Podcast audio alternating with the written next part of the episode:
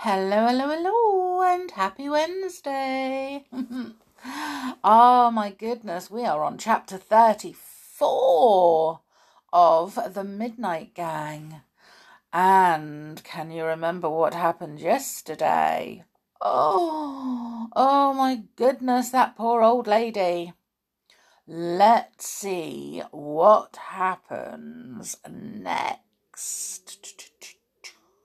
So, chapter 34 is called Bottom on Fire. Oh my goodness. Tom desperately tried to catch the little old lady as she flew past, but she was going way too fast. The old lady was much lighter than George, and the helium in the balloons made her zoom up the stairwell at terrific speed. Glass fell from the skylight as Nellie smashed through it. Those down below leapt out of the way to avoid the sharp shards of glass falling from the sky.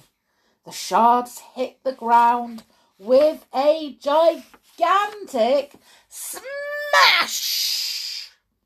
Yippee! shouted the old lady with joy as she disappeared off into the starry sky.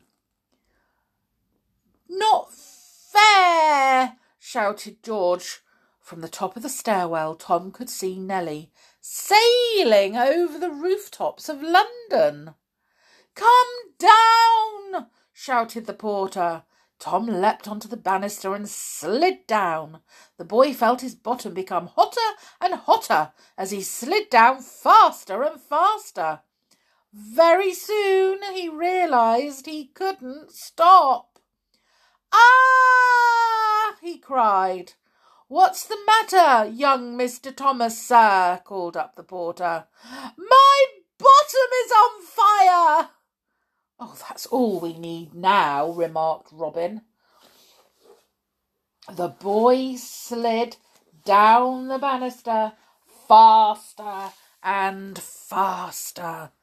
The friction was so great that the old pyjamas the porter had found for him started smoking at the rear. Ah! screamed Tom. My bottom really is on fire. Yes, dear, we heard you the first time, replied Robin, very unhelpfully.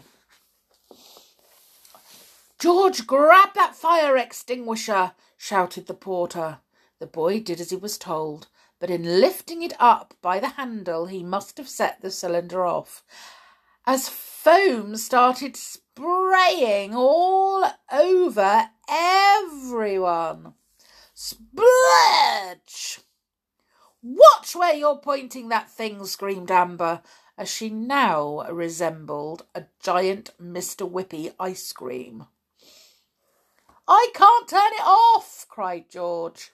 As Robin too was covered head to foot, he remarked, I haven't the faintest idea what's going on any more. Help! screamed Tom. Somebody catch me!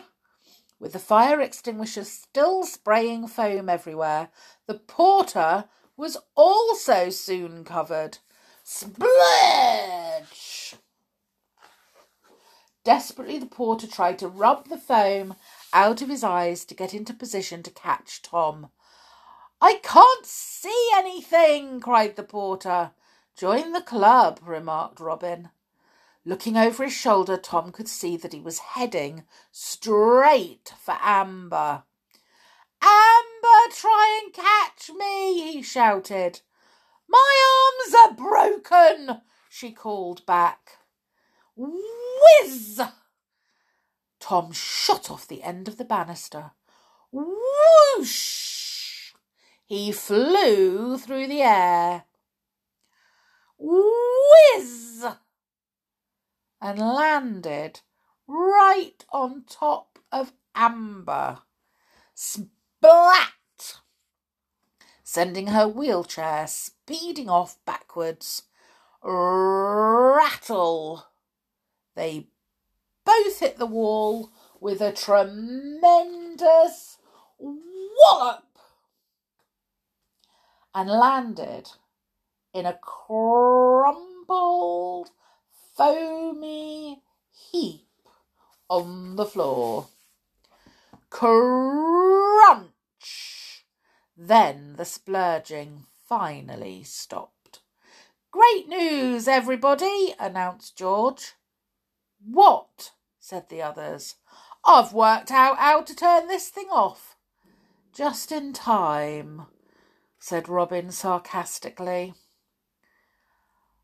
I am glad my arms and legs are already broken, said Amber, otherwise they would be broken. Tom examined the seat of his pyjamas.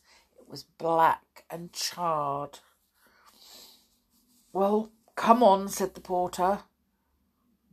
What? replied the midnight gang. Um, we have to catch a flying old lady. Oh my goodness. A flying old lady.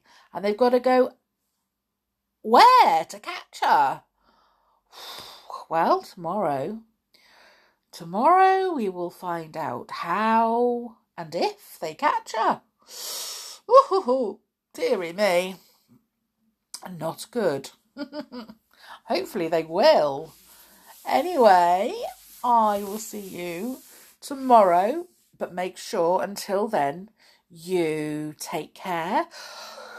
Oh, and what else? Oh, yes, stay safe. and I'll see you all tomorrow. Bye for now.